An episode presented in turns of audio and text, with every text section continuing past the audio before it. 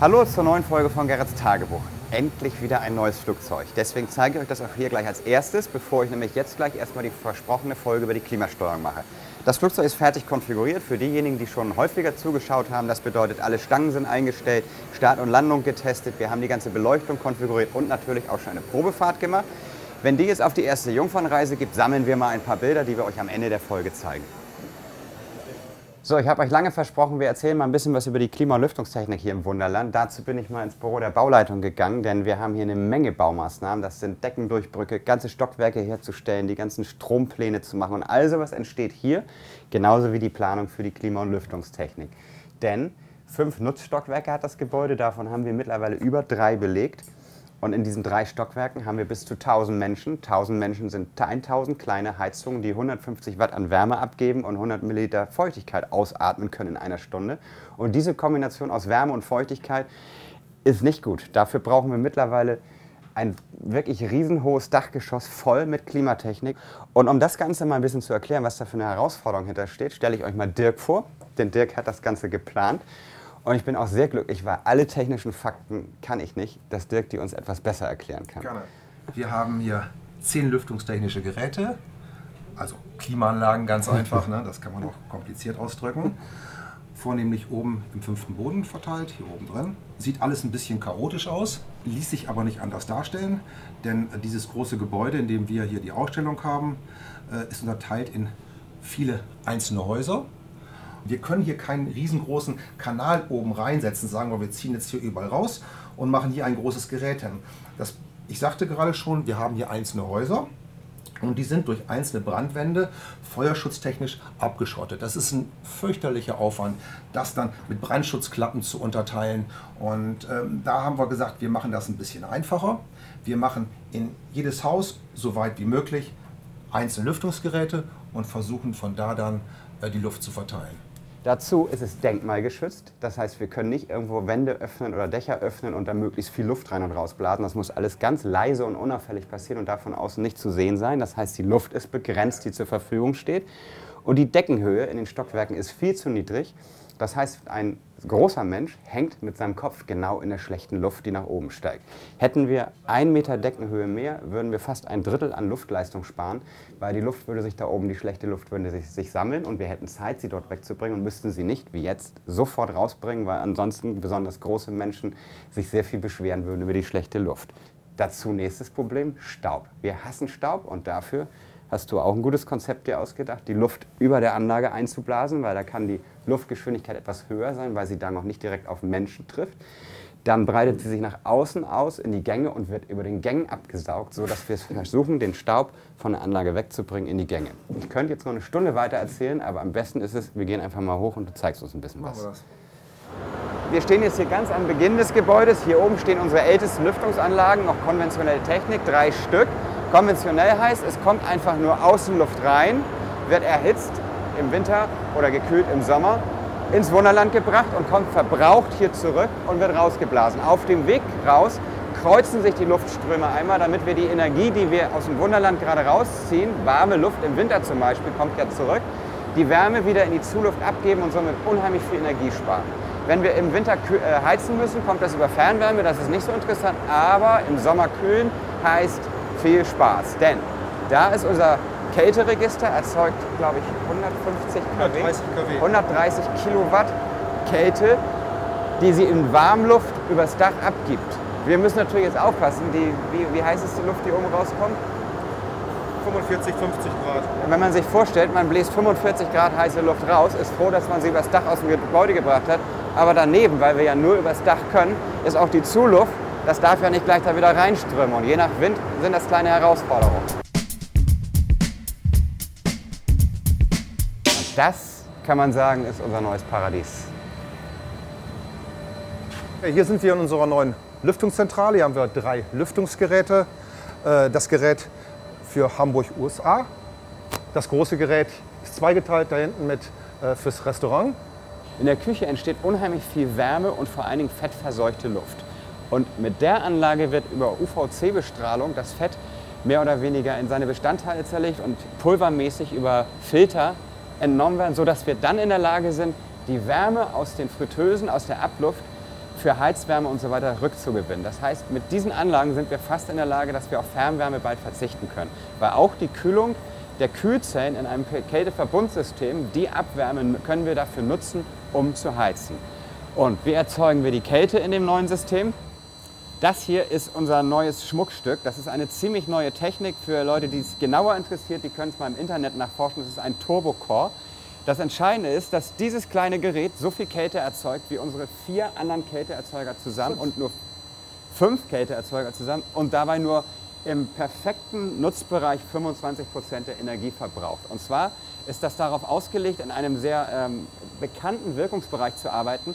Wenn der in Volllast muss, also in Teillast arbeitet er super, unter Volllast wird er nicht mehr so wirtschaftlich. Aber da wir die meiste Zeit in Teillast laufen, erspart uns das, glaube ich, äh, was sagtest du, 60 Prozent unserer Energie. Locker, ja. Weil das äh, zu vergleichen ist das ganze System mit einem Turbo eines Autos und die Dinger drehen mit 35.000 Umdrehungen in der Minute magnetgelagert und sind somit haben geringe Reibungsverluste. Das ist einfach eine extrem coole Technik. Auch die Kühlung dieses Geräts ist neu. Das heißt, wir haben hier eine Wasserkühlung, die über diesen riesen Kühlturm, über eine Art Wabensystem wird das Kühlwasser in den Turm eingespritzt. Dort wird Luft zugeführt und über die Verdunstungskälte, das ist so der größte Teil der, der Wirksamkeit, wird das Wasser wieder runtergekühlt, um dann wieder hier in den Kreislauf zurückzukommen. In dem Moment, wo das Kühlwasser erzeugt ist, geht es in diesmal vier Pufferspeicher. Warum sind das vier? Eigentlich bräuchte man nicht so eine große Menge, aber da wir immer redundante Systeme wollen, das heißt, wenn hier mal was ausfällt oder wir tatsächlich mal 30 Grad draußen haben und alle Kälte brauchen, können wir von den anderen Anlagen Kühlwasser zuführen und gehen über diese vier Pufferbehälter einen sehr langsamen Weg der Wärmeanpassung. Denn das Gerät mag keine großen Temperaturschwankungen. Das soll soweit erstmal schnell gewesen sein, die Schnellfassung. Ich habe mit Sicherheit über 1000 Prozent vergessen, aber egal. Ich danke dir für die tolle Erklärung. Und wir kommen jetzt weiter und gehen mal zur Steuerungstechnik. Dieser ganze Raum, die Lüftungsanlage, ist wie gesagt die neue Anlage, die mit der Eröffnung des zweiten Stocks in Betrieb genommen wurde. Hier ist noch ganz interessant, dass das Ganze auf einem Stahlgestell steht, weil die Last dieser Anlage, viele, viele Tonnen, muss so auf die Decke verteilt werden, dass die Tragkraft der Decke pro Quadratmeter nicht überschritten wird. Gleichzeitig ist hier eine Wanne drin, dass falls diese 2000 Liter Wasser, die hier oben lagern, irgendwas passiert, dass die Wanne die Feuchtigkeit auffängt. Ja, wir haben hier ein Konstrukt, worauf die Last verteilt wird, aber wir hatten ein Problem. Als die Anlagen, die teilweise bis zu 5 Tonnen schwer sind, hier rein mussten, die kann ich nicht einfach über die Decke rollen, die würde zusammenbrechen. Das heißt, wir mussten nur für den Reintransport ein Gestell bauen, ein Gerüst, was wiederum die Last auf die Decke verteilt, um die Anlage an den Ort zu bringen, wo sie jetzt steht. So, das war der Versuch, diese vielen Lüftungsanlagen innerhalb von wenigen Minuten mal zu erklären, die immerhin in der Summe, in der Spitze in Sommertagen bis zu 90.000 Kubikmeter Luft pro Stunde bewegen müssen und vor allen Dingen 900 Kilowatt Kälte erzeugen müssen. Die Anlagen haben alle, auch, auch die Nebenteile der Anlage wie die Kälteregister, ihre eigene Steuerung. Das heißt, die Anlagen sind für sich optimiert. Das heißt, die Steuerung schafft es immer aus der Anlage das Beste herauszuholen. Was aber ein bisschen schwieriger ist, ist das Ganze im Verbund zu betrachten. Das heißt, dass die, dass die Anlage links weiß, was die Anlage rechts macht, weil die Luft ja eventuell im Wunderland durch die Türen sich vermischt. Somit haben wir uns vor fünf Jahren entschlossen, wir müssen ein System schaffen, dass wir erstmal, das war der Schritt 1, auf einer Anzeige alle Informationen sammeln. Dafür haben wir weit über 100 Thermometer verbaut. In jeden Lüftungsschacht werden Thermometer reingebaut. Wir haben die, die Steuerungsanlagen damals sozusagen angezapft, um die Informationen zu kriegen. Dafür haben wir uns für ein Can-Open-System entschieden. Das heißt, überall sind diese Verteilkästen installiert, wo wir die Technik haben, die am Ende in ein Bussystem sämtliche Informationen zum Computer bringt. Von dort aus sind wir zum einen natürlich menschlich in der Lage, das Ganze zu steuern. Man sieht, mir ist zu warm oder zu kalt, ich kann hier was gegenregeln. Und auch langsam zu versuchen, gewisse globale Automatiken einzuführen. Das heißt, dass diese Software irgendwann am Ende das ganze Wunderland in einem steuern wird und die Anlagen die Wünsche der Hauptsoftware auf ihre Weise dann optimal umsetzen, weil die kennen ihren Wirkungsgrad, die wissen, wie die Wärmerückgewinnung am besten funktioniert. Das macht dann die Steuerung der jeweiligen Anlage.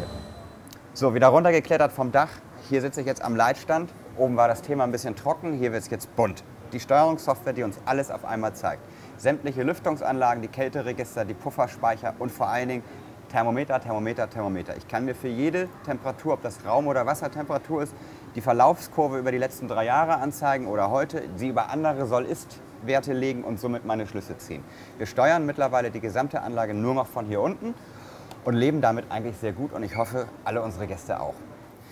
Das war's für heute, aber natürlich schließen möchte ich versprochen mit den Bildern der neuen China Eastern Maschine und da kommen auch ein paar Bilder eines alten Bekannten vor, von dem wir uns nächstes Mal, mit dem wir uns ausgiebig beschäftigen werden. Genauso werde ich mal ganz viel über die neue Hafen City erzählen. Bis dann, vielen Dank, tschüss.